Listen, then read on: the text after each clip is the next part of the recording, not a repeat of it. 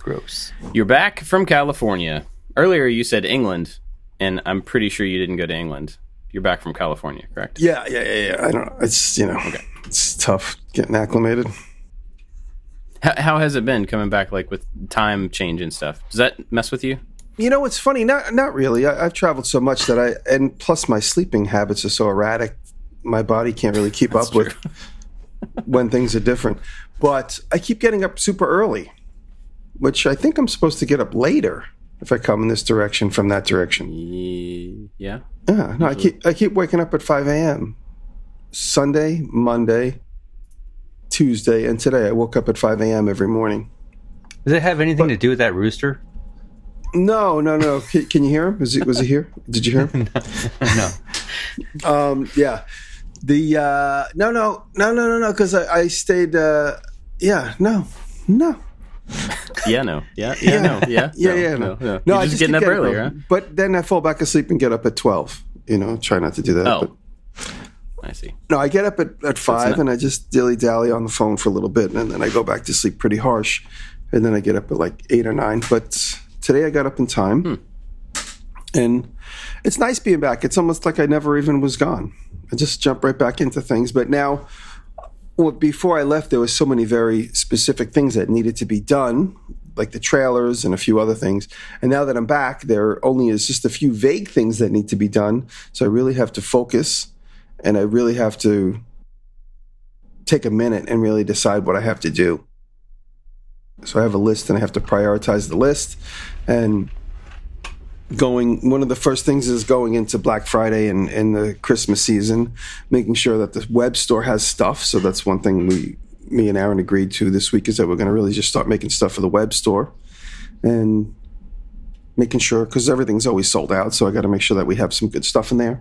So that's why I started playing with ice picks last night on Instagram, and I'm going to be making some more. We have some regular, regular ice picks are, are easy to make. It's the specialty ones that are always difficult to make or just take time. So I started making the magnet ones last night, and uh, today we're going to C N C a bunch of push sticks. We're going to try and do, while I was away, I like, came up with the joke idea of making the push stick with the fingers on it, and one of the fingers is missing, as if it's my pinky missing. So we're going to make a bunch of those today. The making the trailers, having the surplus of the trailers in the shop, well, should I should change that, having the surplus of wood for the trailers. So we ended up with a lot of extra wood, and I said to Aaron, um, "You know, I want to let's let's promise ourselves that we're going to use this wood to turn it into profit by then making it into things to sell on the website." So all these extra cutoffs, and I have a whole bunch of cutoffs, and then we're going to use. So we it's like the the eleven ply plywood, that nice looking plywood. I have like a thirty inch piece times like thirty sheets. So I have like thirty by, like it's like thirty, thirty inches or whatever, twenty-nine inches by four feet by about thirty pieces. That's, wow. So we're going to, all half inch thick. So I'm going to try and C N C as many things as we can out of that stuff just to have on the website. Again, we'll just do the push sticks for fun. And uh, yeah, so I mean, I think it's part of the sub- subject we're going to talk about today, but uh, you know, really being self-motivated and just looking at like the free time that I have now that I'm back and there's not nothing urgent, and just how to utilize it. So I figured the most important thing right now to be get, get stuff for the store, and then I have to slowly get acclimated into doing my YouTube videos again, because when I was here before I left, I was on a roll. I had a pretty good uh, understanding of what was coming up and what I needed to do. Now I really have to prioritize and figure out what's going to be my next video. At the moment, I don't even have an idea for my next video. I have a million ideas. I just don't know which one it's going to be. Hmm. Did Did you shoot any like vlog stuff out there that you could kind of wrap up that trip, you know? Yes, I did. I I I, I have a, a a folder on my my iMovie called California, and it's all the stuff I shot hanging out with Frank and just a few people in the car stuff. I'm hoping to see if I can make a deal on that car. So I'm waiting to hear from the car dealership that I went to on that yeah. antique car. So if I do, if I do get that car, that'll probably be my California trip video. If I do get that car delivered to New York, but that's not going to happen anytime soon. I mean, it's not going to happen this week. So it'll be probably a month or two before that happens, if I decide to take it. Right now they have the, they're going to pull it out of storage and try and get it running and driving, because it's been a long time, they said. And if they can get it running and driving and send me a video, then we'll start negotiating a price. So we'll see. I think I'm going to take it. Hmm. A few people, a few sponsors already saw it, and they're like, whoa, you're going to really, you think you can do something with that, with our product? And it's like, yeah, maybe, maybe. so so we'll see. We'll see where it goes. But it's, uh, you know, I keep justifying if I do get that little dream car of mine, it's all for business. It's not for my own selfish needs. It's not for my own hoarder sure. tendencies. It's for business. Yeah. Sure. Yeah. Tell that to all the other trucks that will be standing there crying, looking at that car going, but you were going to work on me. Speaking of, last week when you were talking about all of the different cars that you had gotten over the last year, somebody sent us a message, I don't remember who it was, and said, like, he forgot about the forklift, because you got a forklift last year, too, and that's technically... COVID, the year of the truck and the forklift. That's right. Yeah. Yeah, yeah. So uh, and I got back, and my friend Mike, who uh, is also doing, not Mike the fireman, he's a different Mike, who lives in this neighborhood. He is redoing one of the bedrooms with his friend Brian and doing a really good job. So they worked on one of the rooms in this house while I was gone, and they're doing a really good job with Taylor's direction. And also he fixed up one of my trucks. So I left the truck at his house, and he did a lot of work on the truck. So it's like mechanically, it's like really sound. So now me and Willie are going to start working on the on the cosmetics of it. So it's nice to know that, like, mechanically, it drives, stops, goes good. All everything is all new, and everything is should be as it should be. So that's good. So one of those hmm. trucks, and then my other truck is also really good. The blue one, I just got to work on the on the putting the new sheet metal on, which I'll make into a video. So much things to do. So much things to do. Is that a sentence? So many now. things to do. It's a T-shirt. Oh my God! Sorry, I leaned into the microphone and cough. You can edit that out. That is a T-shirt. He should tell so, so much things to do. So much things to do. So little time. Wait, check that. Yeah, well, that's my Willy Wonka reference. What but, What are you doing right now? What is that? Oh, this is sandalwood. This is a piece of sandalwood stick. You guys didn't know I was a hippie, did you? This is sandalwood. No. Taylor buys this for the house. It smells nice, and so I have a sandalwood stick. It's just a piece of sandalwood. You burn the end of it. You guys never saw that? No. You guys don't no. have hippie girlfriends? No, wife's kind of a hippie, but we've never burnt sandalwood inside the house. You guys know I have a ghost problem, right? Well, I do now. Yeah, I guess so. That would be, no. I mean, there's actual smoke coming off of that. That would be setting off fire alarms here, or smoke alarms. No, I know. Well, I don't have a smoke alarm in this room. I do, but the battery's probably dead. But today's show is about avoiding safety. No, the house has, uh, this house has, I, I never counted the rooms in this house, but there's probably like thirty rooms in this house, and every room has a smoke detector. And when one battery is low, it's hard to find it, because it's like we got to like check every single room to find the beep. But sandalwood smells really nice. It's it's like a it's like an air freshener. It's like a hippie air freshener. Hmm. And every once in a while, it sits on my desk. I burn it because it smells nice. Hmm. I forgot I just did it kind of out of habit while we were talking. I just see smoke coming up out of the frame on the Skype call, and I'm like, what is happening over there? I, I think back to my earlier days, and we had this cat, me and my roommate, and the cat peed everywhere in this house that we were in, so it always smelled like cat piss. And we would just light menthol cigarettes, and that would be the air freshener. Menthol. Oh. Well, yeah. So now that you made that ashtray and you don't smoke, oh, yeah. you could use it for sandalwood. You yeah, just there keep you a go. stick around and light oh. it on fire and it, put it in your ashtray. It all so comes just together. Just a quickie. The other night, Taylor and I, so while I've been gone, the house has had a little bit of ghost activity, supposedly. I told the story, I don't know which podcast, if it was this or the other one I do, where the shower when turns here. off. Did I tell it? Where the shower turned off, and I went down and reached for the knobs, and the knobs were both turned off. I was in the what shower the with my face, like washing my face, and I was looking up at the shower head, and the shower just shut off. And I thought maybe it's the frozen pipes, because it was kind of like in the beginning of the summer when it was still cold. I was like, no, it's not that cold out. And then a frozen pipe would trickle. It wouldn't just shut off. Because if you live in a house like mine, you know exactly how frozen pipes behave.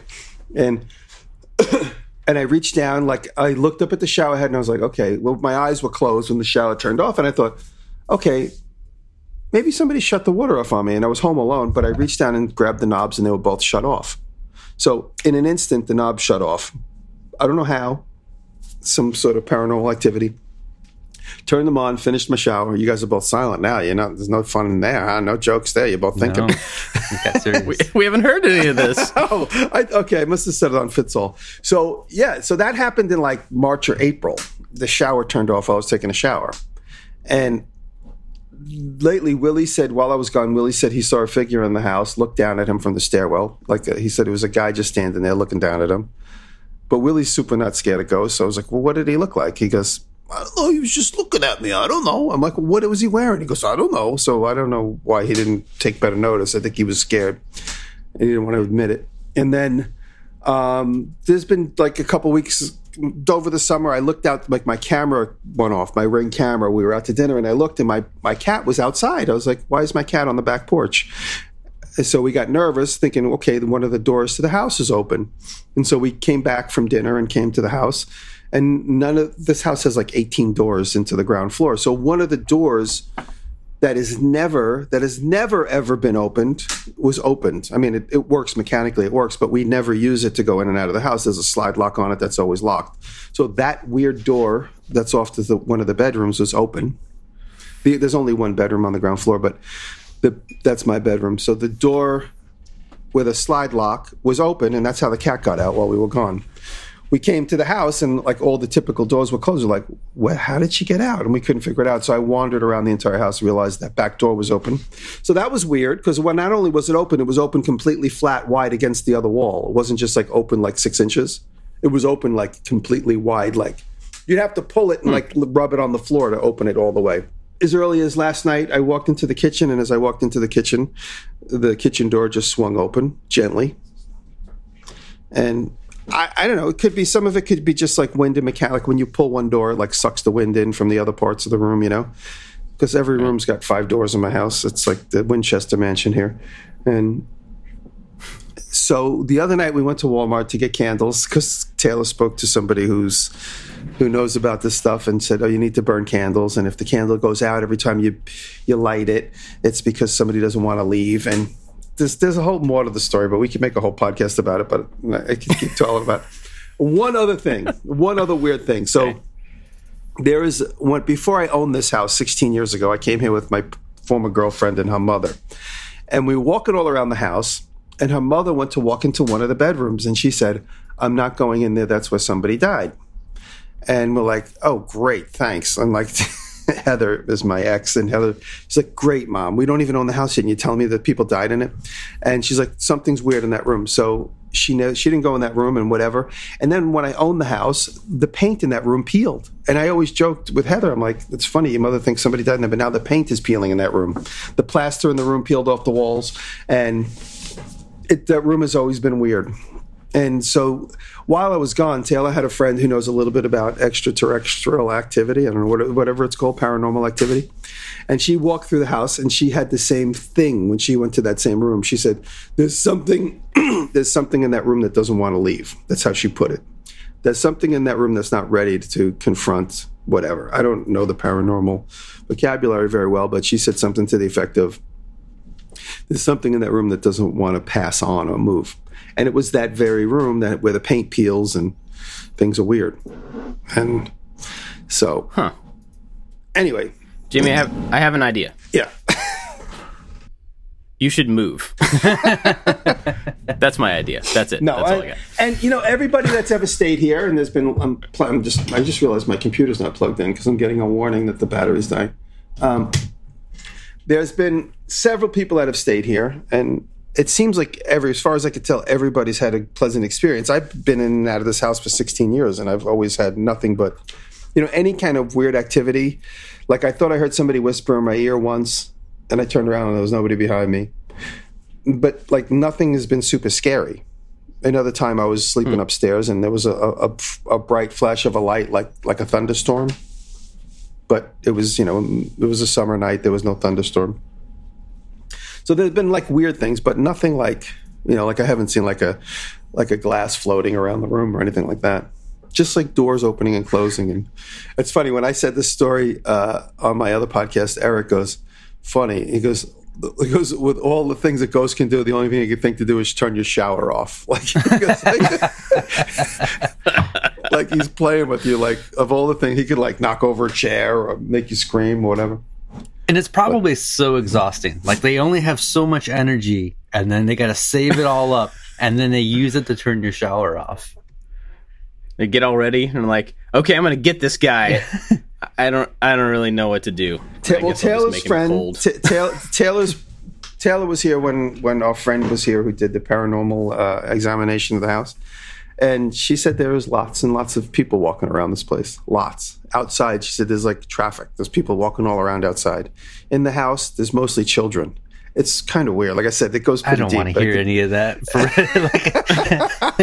For, like, and I don't I don't know enough about it. Like I said, does this mean that children died at that age, or or do they go back to that age? Like, why are there children in that? Like, why are there children in the house? You know what I mean? Like, this house didn't yeah. have like ten children that died in it. I'd be surprised if it ever even had one that died in it, or you know that like. Or is it children that are associated with this house that visited, that died, that came back? You know, I don't know. I have no idea. I mean, maybe people listening are gonna, probably going to get twenty emails this week, but I really don't know. I don't know.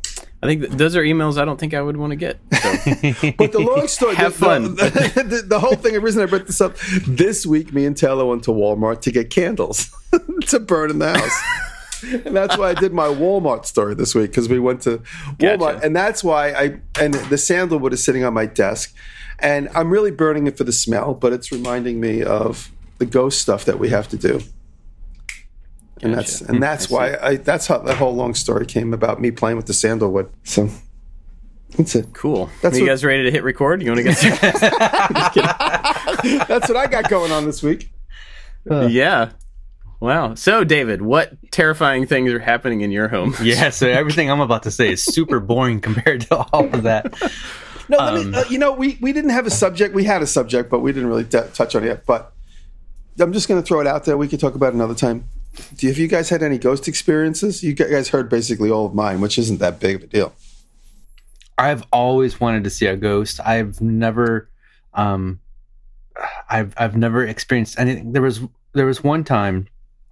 Um, a family member had passed away, and we were in the car, and we were talking about that family member, and we were talking about that family member smoking, and then all of a sudden, we smelled smoke in the car, like both of us, Kelly and I at the same time, and we're out in the country, and it was the freakiest thing. We we, we were both like, "You smell that?" And it was just that. That is the only time in my, that was, you know, a few years ago, that was the only time in my entire life I've ever experienced any kind of paranormal activity. But I've always wanted to see a ghost. Wow. Well, this summer you guys come and wow. spend a weekend here. Cool. Yeah, that sounds awesome. I'm definitely going to do that. As I shake my head no. Yeah, that's not how you invite somebody to house. Maybe that's your ploy to get people not to actually come to your house. You're like, oh, it's great. You're going to love it up here. It's beautiful. We've got so ghosts everywhere. There's dead children all over the place. Come on. Hang out for the weekend. Oh, man.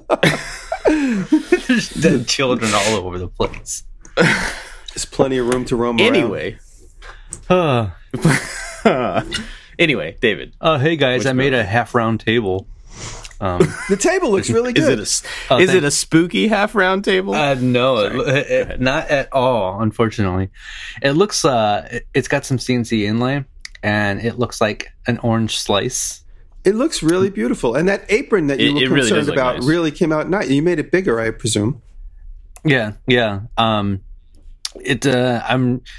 There was some frustrating parts about it, and I was like, ah, I just can't wait for this project to be done with. But uh, as soon as I put a coat of um, polyurethane on it, I'm like, oh yeah, this is this is nice. This is going to be great. So Kelly has not seen it yet, but it is getting moved into the house today to shoot the opening and, and final shots. There's a good, basically, it's a half of an oval that's going to sit up against the wall, and so the front part of it is curved. There's no bending. We just chopped up thick pieces of, of walnut and on the bandsaw and made the made the curved front. It was very classic. It came out, very classic. Came out really good. Yeah. I um uh excuse me. Dan was here for a couple days of the of the shots, and then I finished it up when he wasn't here. and I sent him a photo on the uh, uh, via text, and he's like, so there's three pieces in the front that separate the four legs. And he pointed out two of the pieces. He's like, I love the grain match on those two pieces because they were cut from one long piece of walnut. Oh, yeah. And I was like, oh, yeah, that was not uh, intentional, but that looks great. And then I, now that I look at it, the third piece should actually be the first piece, and then they would all flow uh, correctly, but they but they don't. So um, take take it apart. I know. Over. So we'll see. Yeah. Uh, so I, I haven't, the video's not out yet, correct? No, no, it should come out on Friday, the day this podcast comes cool. out. How did you do the the kind of interior part of the orange slices? Like, is that a is that a veneer? Is that an inlay? What, it's it's a um it's an inlay. So the, the top is seven eighths inch thick walnut, and I got that new Stepcraft C N C, and I just cut out a um, quarter inch deep pocket, and then put those in there. Like uh gotcha. Um the video, like that's just like a very, very brief part of the video because I didn't want it to be about C N C stuff. So it's mostly about building the, the tapered legs and the and the curved front and stuff. So very cool. Yeah, it looked looked really nice. So you're happy with it? Because I know last time you talked about it you were just not settled with yeah, it. Yeah, I'm I'm happy with it now. It it came out came out really good. Good. So awesome. Yeah. I, uh, I, I, I, it's, uh, it's, it's not uh, like a normal prosciutto piece. It looks a little bit more, um, Victorian-ish, sort of, not really, but sort of. And so Kelly hasn't seen it yet, and I don't know if it's going to fit into our, uh, our, the decor in the house. So I gave her the out, like, you can hate it. It's not a big deal. We'll just make a new one down and down the road. Or buy one from IKEA mm. or something. So, um, I was thinking the other day. I was wondering about because I hadn't heard you mention the go-kart stuff lately, and I know your kind of season is over and everything, but you had a lot of plans for this coming winter and all the stuff that you were going to do. Have you gotten started on any of that stuff, or have a plan for the the engine? I so the engine, I I do. I, I've I've got all the parts that I need. So the Harbor Freight sells these um, two twelve c c motors, and they sell two versions of it. And one is a Hemi head, and one is a non-Hemi head. And basically, the stores don't know which version of the motor they're going to get. They just get it and they sell it, and they sell them both for the same price. Basically, the, they they take up the same spot on the shelf. It's just whatever they get, they get. And for the go-karting stuff, the Hemi head version of the motor is the sought-after one. So I've been going to Harbor Freight once a week for like six weeks, hoping to to find this Hemi head version. And they finally got some in, so I bought a couple of them. And uh, so I have those motors, and I've got all the parts that I need. And I think what's going to happen, in, instead of me just doing the motor build over two days, I'm going to do like, oh, we've got an hour or so between while glue is drying, Dan, let's shoot us removing the governor, and then maybe the next week we'll do one more thing in it. And so over the winter I'll, I'll do the whole build. And then I think the idea is to, in the spring, after I get a, the first race in, that could be like the end shot, like, we spent all winter building this motor, here it is. And um, and there's already a whole bunch of these motor builds on YouTube or various parts of it. But the thing that really bothers me about the builds is they're very detailed on how to remove this part and how to add this part and how to do all the clearances. But nobody really talks about why you replace this part with this part or why you upgrade this. And so my video is hmm. going to be focused more on the why, instead of the, like, here's the step-by-step. You need the step-by-step. You can go watch somebody else's video. I want to talk about R P Ms and, and horsepower and things like that. So that's the plan. Cool. That's that's cool. I have an idea for your weekly, you know, if you do a little piece at a time. So uh, completely shave now. and then yes. And then don't shave until you're done with the motor, so that when you get that video, your beard grows from nothing to like this crazy mm. long mountain man beard in a single video. That'd be awesome. I, I week like to week, that. You would never see it in the other videos, but that'd be good. I, I like that idea. And I always wear basically the same thing. I always wear the red sweatshirts in the wintertime, so we should be good. Yeah. As I am wearing right now, because as soon as we're done with this, I'm going to go shoot the intro and the outro to the table build. Cool. Well, um, let's see. What have I been doing? What's coming out this week? Uh, bathroom. We're doing another bathroom. It's been, I think, two years since we did our master bathroom.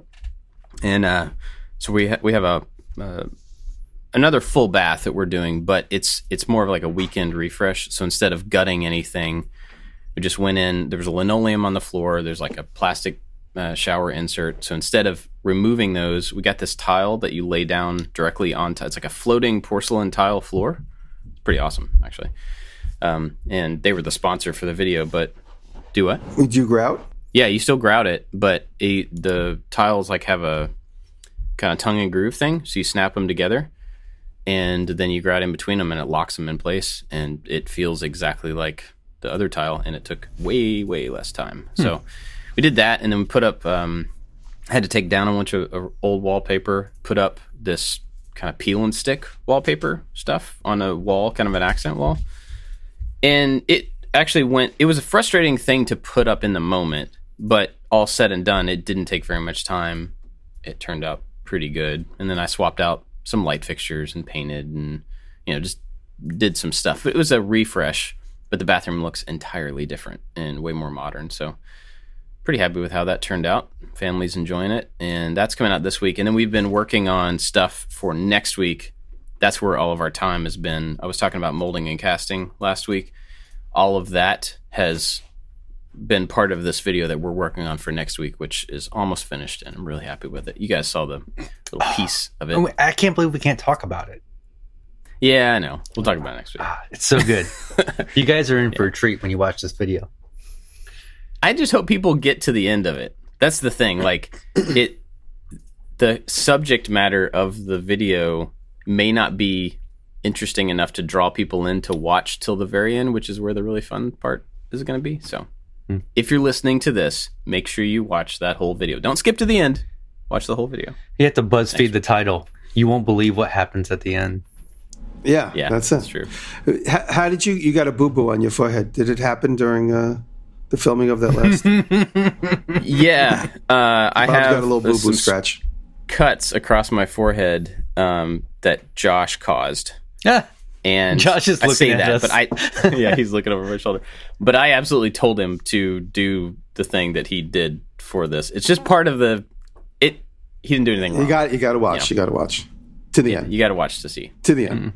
Mm-hmm. Yeah, to the end, all the way through. Do we see blood? End. Uh, no, you can't see it. It didn't start bleeding until after. All right. And now it's like all so in the scabby. after in the after video. So you got to watch to the end, and then in the, the blooper reel, you're wiping the blood up. yeah. So it, it was a lot of fun, though. I'm really excited about that one. And so you know, now we're making plans for the next few weeks and figuring out what to do. I'm trying to I'm coming up with an idea for a um, uh, like a pottery studio for my wife. She does pottery. And she hasn't been able to do it for a while. Her friend who had a studio that she learned from, she used to go over there and they would throw pots together and stuff. And her friend, his her husband was in the military. They moved away. So she just hasn't had a place to go to really do it. And she can kind of do it in the garage here. Um, but it's messy and, you know, it's like you can't leave all your stuff out and all that. So we've been talking for a while about building her a pottery studio. So right now we're trying to find a place in our backyard that makes... sense to actually put it to where it's not in the way of the view and it's not, you know, too close to the where the kids play and it's not to this and it has power and it has water and it has, you know, so we're trying to find that location and design something that can fit and look really nice back there. So that's where um, the current, my brain is currently working on that, you know, trying to get all the pieces together for building a structure like with, on a foundation and stuff, which is cool because I, I didn't really think about this when we started planning this, but it's excuse me, it's prepping my brain for the A-frame, which I don't know when we're going to get to, but I still it's something I still definitely want to do.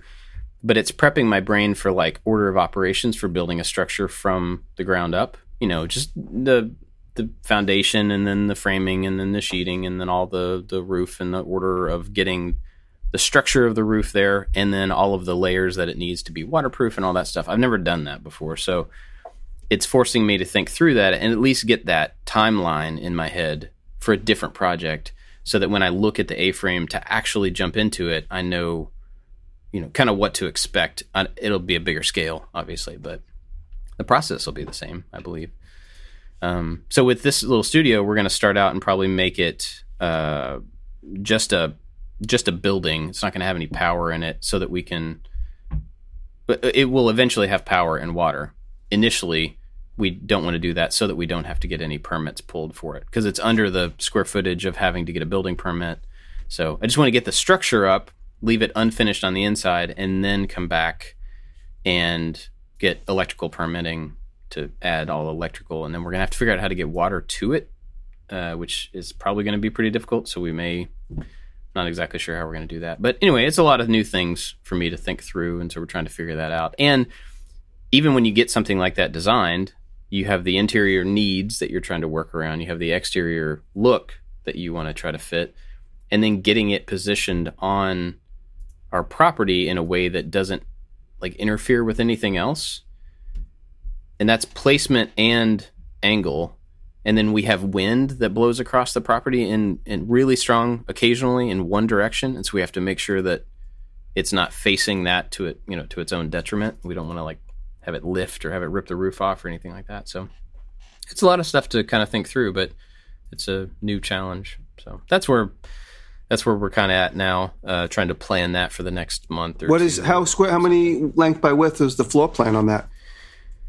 It's very small. I mean, it's it's kind of a small shed. Uh, it's probably the pad or the, the foundation's probably going to be ten by ten, with the building only being seven feet deep of that. So it's going to have a little three foot kind of deck on the front of it, like just where you could sit.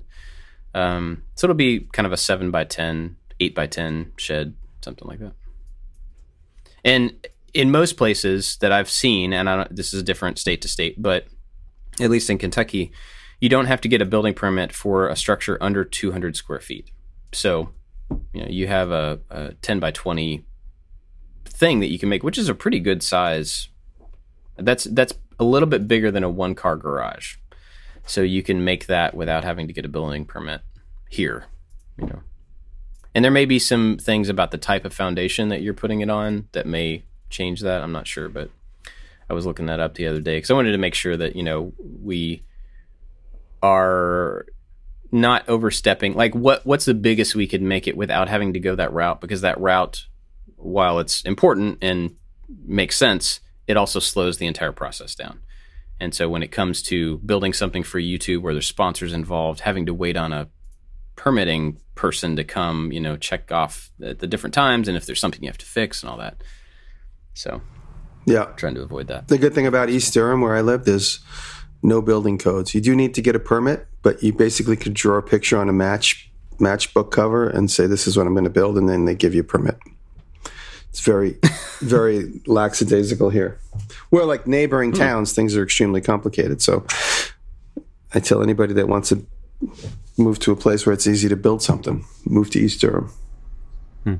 And that could be why there have been so many people who have died in terrible buildings that have just fallen down on them. Maybe that's why your property is so yep. busy yep. with ghosts. Everyone's got two by fours in their head. Anyway, so that's what I've been up to. Um, did we have a, a thing we kind of wanted to go through today? Well, we were just, I was just talking about how to keep self-motivated while I was on my trip, because there was plenty of downtime, and I was able to put out two videos while I was there, and I uh, did collect a lot of footage for an, an eventual blog that I will do, or vlog. But keeping motivated with a little bit of downtime, I, I, I tried to exercise as much as I possibly could, because I found myself like being kind of like in lockup and plenty of downtime to do nothing, because I don't have tools around me. I can't legitimately use the, the workshop at the show because it's just, it's not, it's not available to me. Like they would, they would turn cameras off. They'd be like, okay, that's a, that's a wrap for today. And then within minutes, the guys are there wrapping the shop up because the shop got a big giant black tarp on it every night so that in case it rained. So the mm. the the art department would bring out this tremendous tarp, and they would be wrapping the tarp while I'm in there fiddling around with my last C N C project or working on that leather project that I did. And like they would leave like one drape open. They'd be like, Jimmy, five minutes and we're going to close it. I'm like, all right, all right. Because it's still like a little bit of daylight I could use.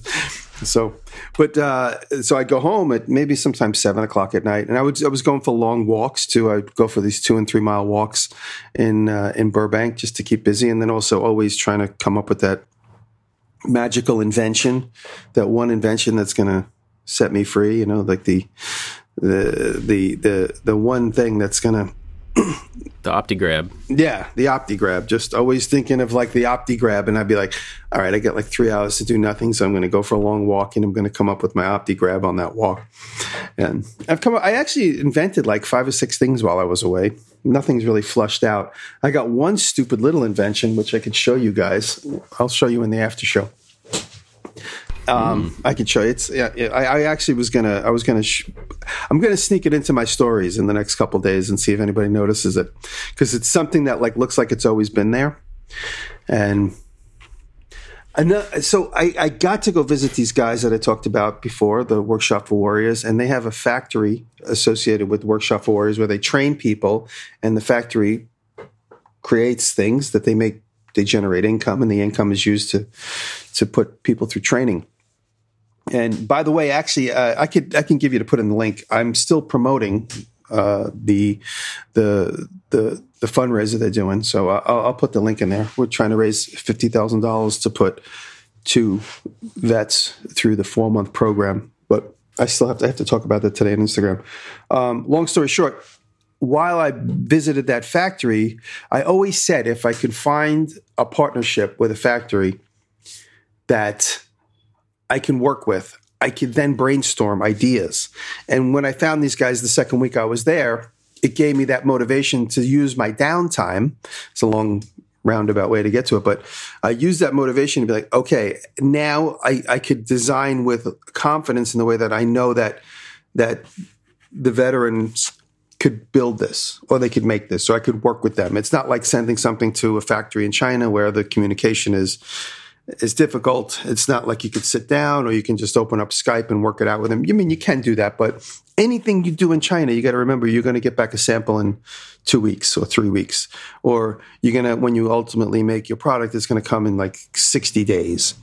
If you make something in an American factory or on, you know, on the, on the, in the United States, you get a FedEx the next day, comes right away. So there's that, there's a little bit of that like sense of relief, like knowing that if I go forward with any of these inventions I come up with, they'll, it's, it's a smoother transition to a product. It's, that's a long story, but so I guess I'm going to open the question to you guys. How, how, what do you do to keep motivated? Like I said, I've always had, I had my notebook and I had exercise. Those were the two things that I really tried to keep at, at the ready.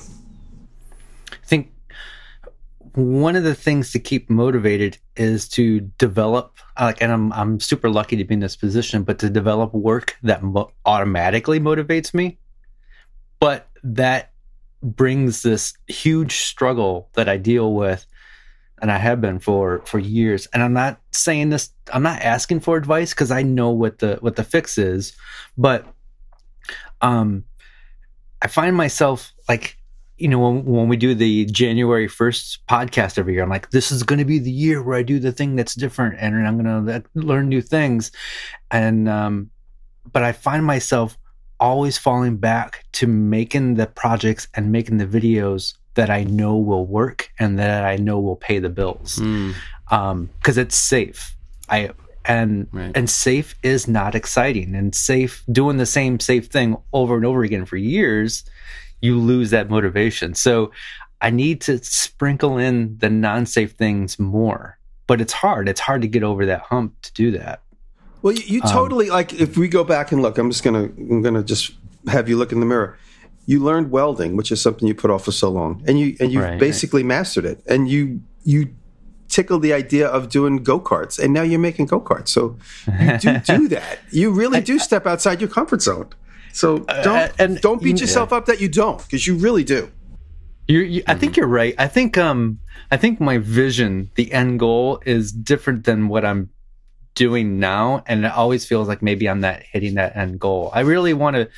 Um, I, I want. I, I don't always identify myself as a woodworker or as a maker. I want to identify myself as an artist, and I, I think anybody can call themselves an artist, and and that's totally fine, but how I see what an artist is, I'm not quite there yet. And though I, so, and since I'm not there, I think that's the, that's the pressure that I'm putting on me. So what's interesting to me about that, about hearing you say that about yourself and about you on the January first show, always talking about like, I want to be this thing. And you say you haven't gotten there, but I think as soon as you ever get there, anytime you've ever gotten there, you immediately think, oh, well, there's another there I need to get to. Mm-hmm. And so you're looking at this, like this end goal, like I, I need to get to that point, then it's all good. And you're intentionally chasing a moving target, whether you know it or not, which is good. I mean, that's what drives you to continually do new things. And so I think it's, I would encourage you in that your pursuit of that thing is the thing itself, not getting to a point to where now I know these skills and now I mm-hmm. have this output and now I have this. The fact that you're always trying to become something different than you are or add things to what you are. I mean, yeah. That says a lot about what an artist actually is, in my opinion. It's not about like, well, now I know how to paint and now I know how to sculpt and now I know how that makes it's me like an artist. It's like the eternal you know, it's, search that is almost never satisfied. Yeah, yeah. And you can take that in a couple of different ways. Like each person could say, I'm never satisfied, so I'm never going to be satisfied. Or I'm never satisfied with my knowledge, and so I'm just going to keep chasing it. I'm going to keep learning. I'm going to yeah. keep pushing. And I think yeah. that's what you do. So I guess and I'm disagreeing to encourage you in yeah. a way. It's it's it's you know? maybe um, it's maybe that I'm thinking so far out ahead that I am not mm. seeing uh I, I'm not inching closer to that thing since that since the goalposts are always being moving. And so sometimes that is the thing that makes me not motivated to keep doing the thing because I'm not reaching, I'm not no. getting closer yeah. to that goal. But I mean, right. I and I completely understand. Exact. I know exactly what I need to do. I just need to do the projects that are going to excite me, that are going, that's going to motivate me. That's, and You you just don't. You all are, at least for me, I'm always going back like, oh, let's let's make a woodworking project. That's uh, because this is I know how to do this. I know exactly how long it's going to take me to make this table, and you know it's yeah. it's safe.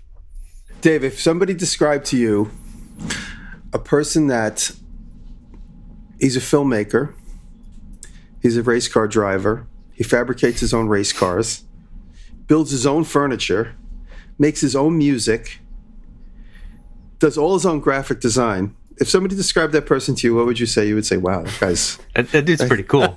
That person's pretty yeah. cool. He's yeah. probably a really good artist. You're talking, yeah, I'm talking uh, about you, Dave. Yeah. yeah. so, oh! so, oh, mind blown. So how do you Seriously, keep that person though. motivated then? He just, he just he has to keep searching for the eternal satisfaction of being an artist. And I, I, I like Bob said, I think it's a good thing. Keeps you moving. There's one day when you go, yeah, that's it, I wrote the best song. You're just gonna like throw your keyboard out in the street. Like, mm. that's it, I'm done. Like, that's never gonna happen. Right, right. right. That's a good point. And and I think like a couple of things with, you know, you talking about having to do or doing the woodworking projects, there is the adult part of all of us that says, and I think this is a good thing, I don't think this is a bad thing, that says, I want to be X. But to be X, to have the freedom to be X eventually, I also have to be Y once a month or on occasion yeah. to yeah. get income to pay the bills so that I can go be an artist that's not going to necessarily pay the bills for a while. You know what I mean? Mm-hmm. And so I wouldn't be hard on yourself from like, I'm doing these things that I know are not really the end goal. They are steps in the right direction. They are enabling you to be able to explore the things that you want to explore. I mean, I go through the same thing. I don't really think of myself as an artist. I don't have the pursuit of wanting to be an artist. I've got other things that I care about and I want to become. And sometimes that means I have to renovate a bathroom for a video. You know what yeah. I mean? Like a couple of times every couple of years, I have to renovate a bathroom to... It's a thing that is not necessarily as exciting, but it is something I need. It serves a purpose, and it pushes the ball further down the field so that I can do the video that we're doing next week, which won't make any money, but was so much fun, and people enjoy it. Everybody that's seen it, you know what I mean? So it's a it's a trade-off, and being the adults there to go between those two things is, I think it's just part of it. That's a wise way to go about being an artist mm. versus I'm not going to like get a job. I'm just going to sit in my corner and paint all the time because that's what I care about. Well, that's not going to last real long because you haven't built an infrastructure under it, you know? So that's not what you're doing. So, um, what were we talking about? oh yeah. Staying. The motivation thing. Yeah.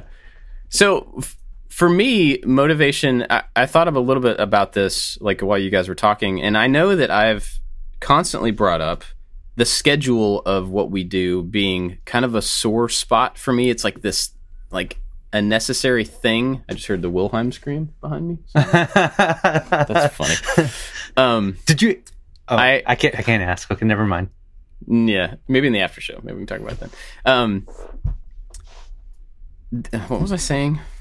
The, the, the time thing, the structure, the, the schedule. Yeah, yeah, yeah. So the, the schedule is a hassle. It is a thing that I I want to free myself from. But in thinking and listening to you guys and thinking about it, that is also a thing that forces me to come up with ideas. It forces me to fill the weeks of, I could easily um, say like, well, okay, so I'm I'm working on this Arduino project right now. This thing, I've been working on it on and off for three weeks. And as of yesterday, it still doesn't work. And it doesn't work because I don't I just can't find the right parts to fit together. They all have some incongruent thing, technology piece.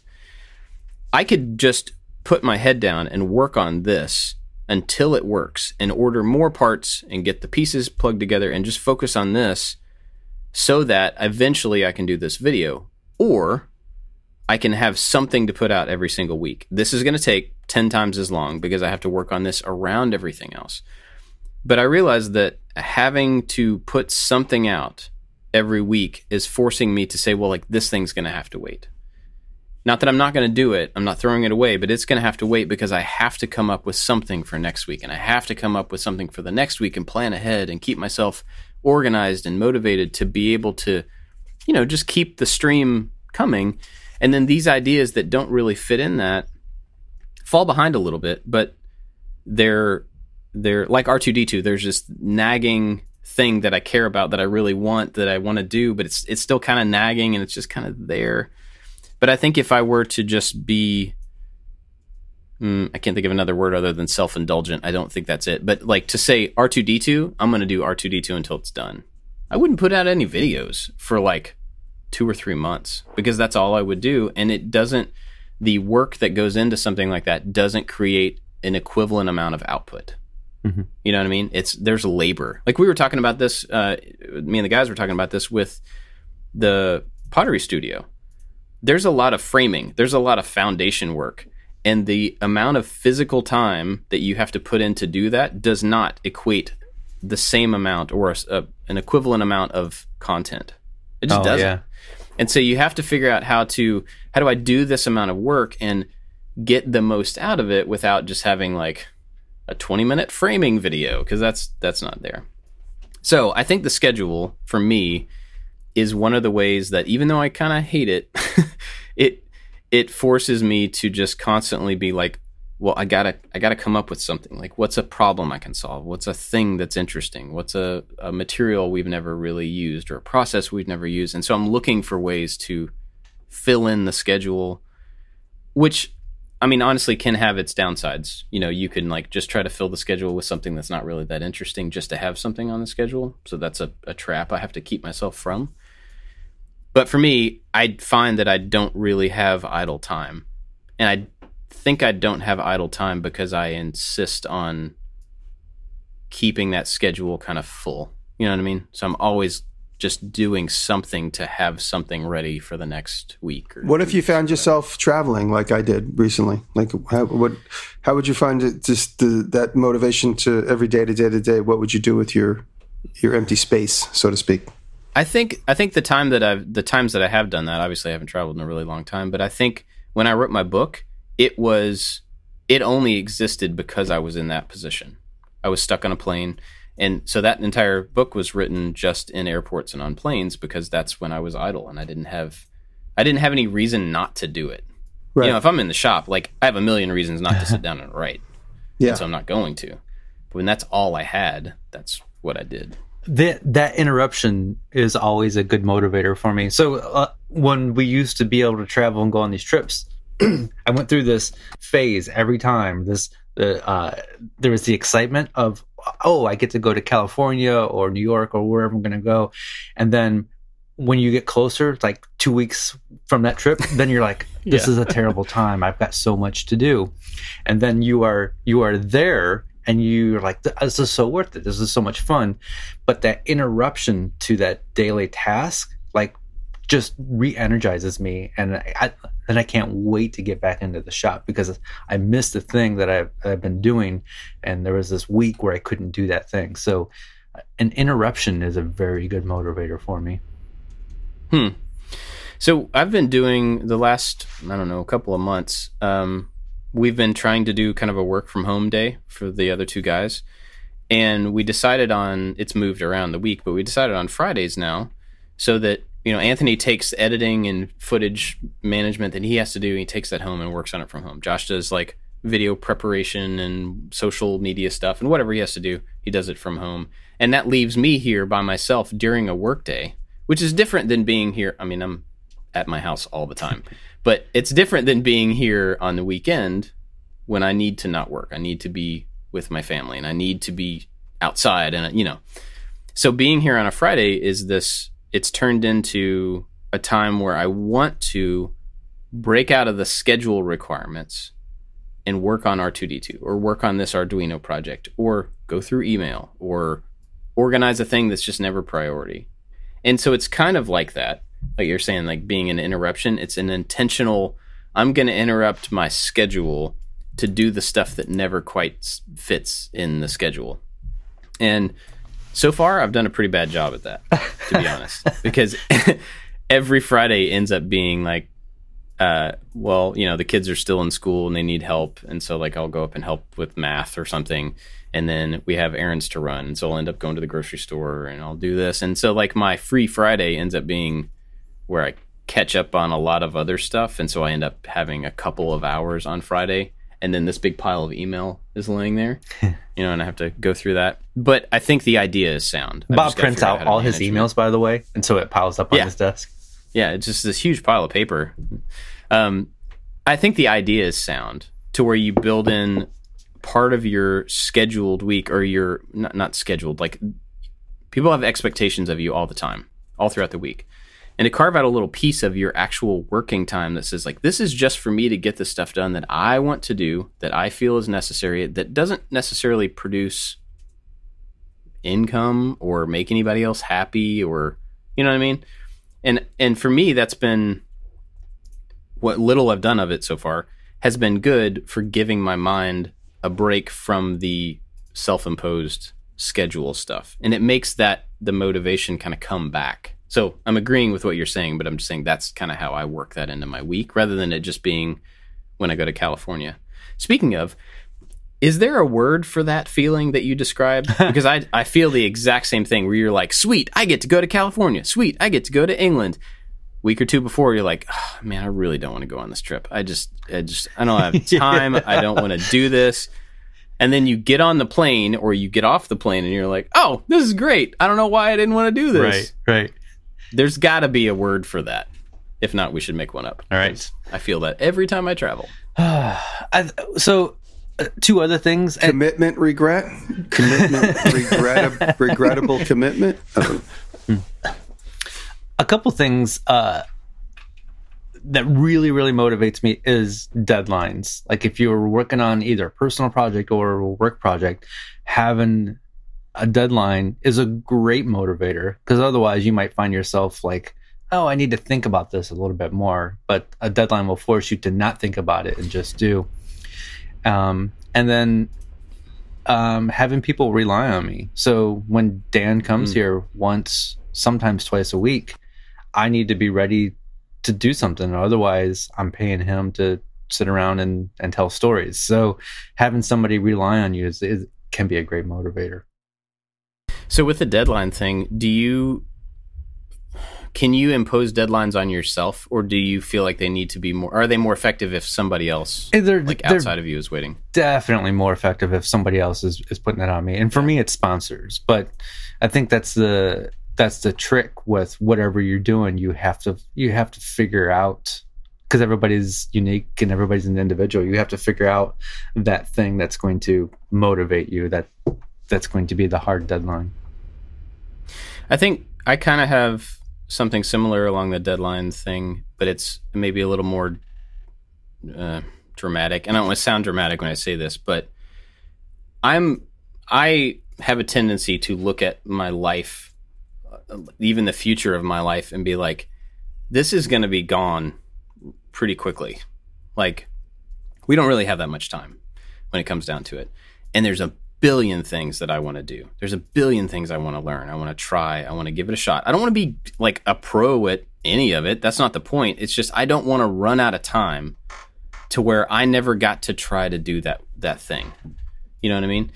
And I guess that's good and bad, but the good part of it is that it makes me in the moment be like, I can't just sit here. I can't just throw my time away. Of course, I rest. I play video games. I spend time with my family. I do those things. But when I put my head down to be productive, I can't just throw it away, because I know that all of those moments are opportunities for me to get through the stuff that I want to try, the things that I want to be able to do while I'm capable and while I'm able and while I have the means and while I can get around well enough. I mean, like, my feet hurt.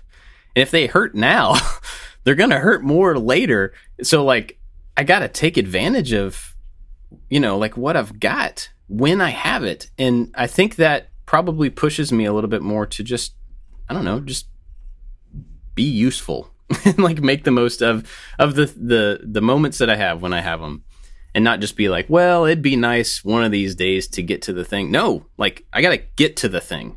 I got to get to the thing so I can do it, and then get to the next thing and keep trying that. And I, maybe that's motivation through just, like, realizing mortality. I don't know. Like I said, I'm not trying to be dramatic about it, but it we, we really don't have much time, and we don't know how much time we have. And I want to use it as best as I can, even if that means just, like, cramming in a little silly project here and there, to get it done, to give it a shot, to try it, you know, while I have the chance. So, the end. I don't know, I don't know everything else past that. Yeah. Yeah, no, that's but, it. Uh, I, I had a little sense of panic on Monday when I got back, and I, well, I spent Monday basically paying all the bills that I didn't pay online while I was away. So just mm. going through and making sure all my insurance policies didn't get canceled, because I was, like, you know, crouching in on the uh, the due date. They remind you. They're like, we are going to cancel your thing if you don't pay us on the due date. And then when you mm. get to the due date, and they're like, we are still going to cancel you if you don't pay by this date. Anyway, that's a whole nother conversation for a different podcast. Mm. Insurance companies. Oh, we already did that. We should do one about insurance sometime. I, That'd be fun. So, can I? This just blew my mind. I just got an email. Um, and, I, and I'm not going to mention any names, but it's like the subject of the email is uh, um, potential sponsorship for Make Something. And I click on the link, and it is an insurance company. Yeah, it was. Like, w- this just came through minutes ago. Like, what if this would have came through while we were talking about insurance last week? That would have that would have just mm. blew my mind, so. Crazy balls. So what I was going to say was, after I did all my mail and paid my late insurance bills, I I got a little panicky, and so I, that's when I really, like, I had to, like, okay, what is the game plan? What am I going to make the next seven days be about? And I made the decision to say, you know what, We're, we need product for the website, so me and Aaron are going to just start jamming on product for the website. And, you know, we got this new knife coming up, so I got to work on that. And da, da, da, da, da, da, da. So anyway, every now and again I get a little panicky, and panicky is good because it gives you a good game plan. And that's what you're talking about, Bob, being panicky a little bit. Just a little bit. I think, yeah. yeah. It's, a, it's a really good point. I know we're getting uh, to an hour here, but that's a really good point. So I panic that this YouTube thing is not going to be here forever. And so like what Jimmy's doing is he's, you know, he's got five backups ready to go. Like you're selling products, you're developing these other things. And, and, uh, and that's what I've been working on as, as well. And it's just like that knowing like this isn't going to be here forever is a motivation. Might as well do what I need to do mm. now. By the yeah. way, about a week ago, did you guys notice YouTube was shut off for about three hours? I did because yeah. Twitter went nuts. Yeah, I yeah. I was I was in my dressing room and I opened my phone. I'm like, I immediately was like, room. in my trailer. I was, no, no, it was, it was in my dressing room, and I immediately was like, oh no, I did something wrong. I've gotten signed out. I signed myself out. I did something wrong to my YouTube account. Like I clicked the wrong. I'm always. Mm. I'm so afraid, like, I don't want to change the heading. I don't want to change the title. I don't, I'm always afraid I'm going to, like, hit the wrong button. Because about five years ago, I had a video up. It was getting, it was big for me five or six years ago to have a video that hit seventy-five thousand views in, like, a day. It's like five years ago. And I was fiddling around with the analytics, and I deleted it. I deleted a video with seventy-five thousand views. And, like, there was huh. no warning. It was like, I just hit the button, and it's like, it's gone? I think YouTube has now put them like, are you sure? Like they didn't have the are you yeah. sure? And it was gone. And so I, I I re-uploaded the video, which was like only a day or two old.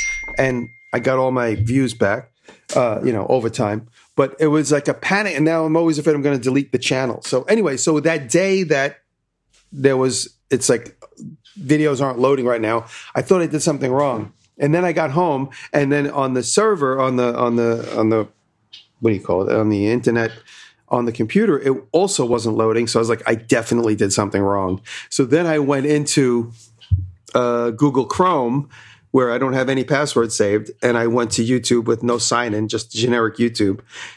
And it's then that's when I realized it didn't work, and that's when I was like, okay. Then I went to Twitter, and Twitter's like, Google, YouTube's mm. not working. So I was like, okay, it's not me.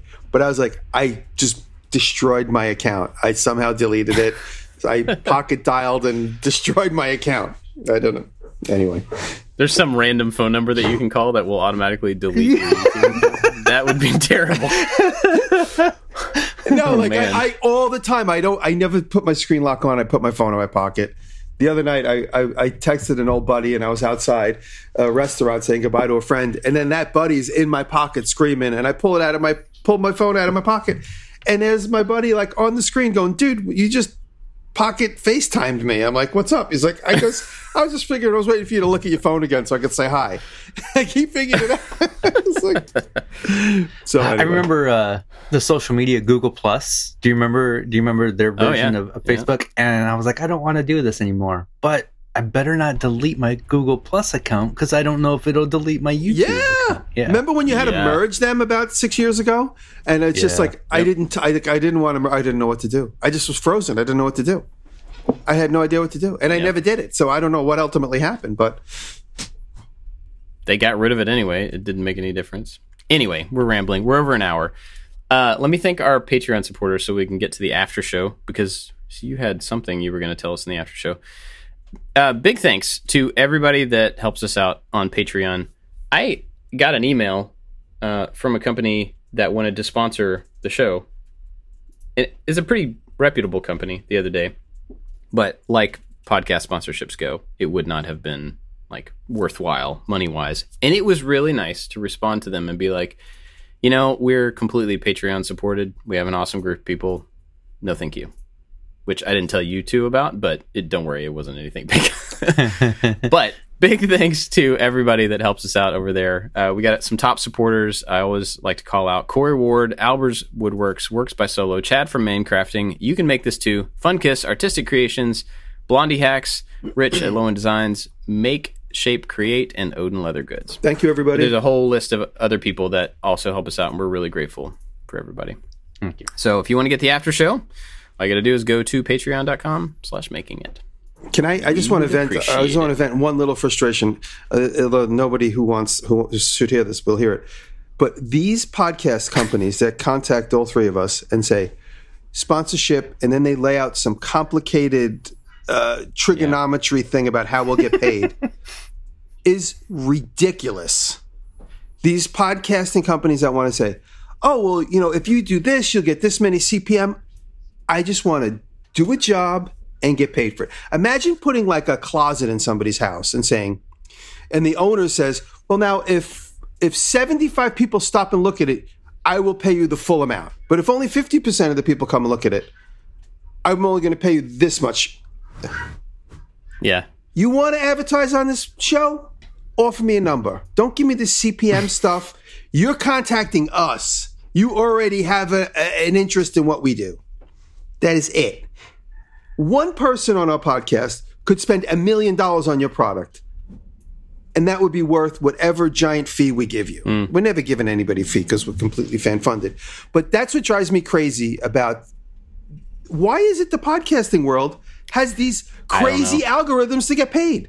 Whereas on YouTube, it's like, you want this much money? You get that much money, you make that video. You want to build a closet for somebody? You get paid, you get that. Podcasting, it's like, oh, well, if thirty-five people listen to it between Sunday and Monday, and it's like, no, get lost with your trigonometry advertising formula. Yeah. Yeah. You, you tell them, oh, Grumpy Jimmy, you tell them. And welcome to our new crazy. podcast where Jimmy just rants. No, I, that Jimmy would be a really insane. good podcast. How many, how many emails, Bob, do you get about podcasts? And then yeah, we get a lot. And yeah. and they all have this like laid out formula that they think is attractive. It's unbel- it drives me insane. Never mind. I'm done. mm. Mm. So uh, now that people know what they're going to get in the after show, I'm sure they're going to want to go to patreon dot com slash making it. I'm just kidding. He usually doesn't rant in the after show. Not about that anyway. Um, big thanks to everybody for, for that over there. And, uh, oh, yeah, we got to recommend stuff. Do you guys yeah. have anything to recommend? I do. Uh, there okay, is this channel. It's one of my favorite music channels. It's called Polyphonic, and it's usually mm. story-based.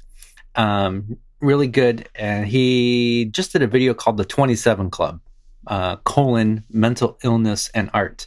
And um, many of you probably already know what The twenty-seven Club is, but if you don't, it's like famous rock stars dying at the age of twenty-seven. Jimi Hendrix, Janis Joplin, Jim Morrison, Kurt Cobain, uh, Amy Winehouse. Um, and he's been making videos for years, and he talks about why he's been putting off this video since it's such a like a low-hanging fruit. And then he goes in and he talks about his own mm. experience of his version of fame of having a big YouTube channel, and it was just a really, really well done video um, about how he related to this this topic. So check it out. Interesting. Yeah. Uh, while I was away with some of my free time, I watched Miranda Sings a lot. You guys, you guys know Miranda Sings, right? Miranda yeah. Sings kind of has like has had like a rebound because I guess her baby is at a certain age where she can go and do Miranda Sings again. But uh, I forget Colleen Ballinger, I think is her name. She does Miranda so. Sings, and so look up Miranda Sings. It's like it's like the generation after ours version of like a Monty Python ridiculousness show. It's a comedy show. It's just so ridiculous. And most people know who it is. If you don't know who it is, go look it up. She's I, I it's the only thing I watch on YouTube where I just sit there and I literally crack up alone. She cracks me up. The facial expressions. Mm. A couple weeks ago, she did one where she said she joined a. For fans only, you know, the porn, the, the, but she didn't realize what it was. Her whole thing is that she that she fights with the trolls in the comment section. So she's like, I'm going to go join this new website called For Fans Only because it'll be just my fans. And she didn't realize that it was porn. Ah. Gotcha. It's so stupid. She has ten point nine million subscribers. Now, I'm glad that you enjoy her videos. I I don't personally, but ten point nine million subscribers. Wow. Hey, cool pick. That's... Have you guys heard of PewDiePie? I never watched PewDiePie yeah. ever, not once. Yeah. Anyway. All right. Um, well, mine is uh, actually a, a guy, you guys have probably met Zach, but um, his channel is called Bite Size, and he does a lot of He makes a lot of cool stuff and has a, a lot of experience with C N C and with electronics. He was an electrical engineer. He put out a video recently about making the world's most over-engineered water rocket.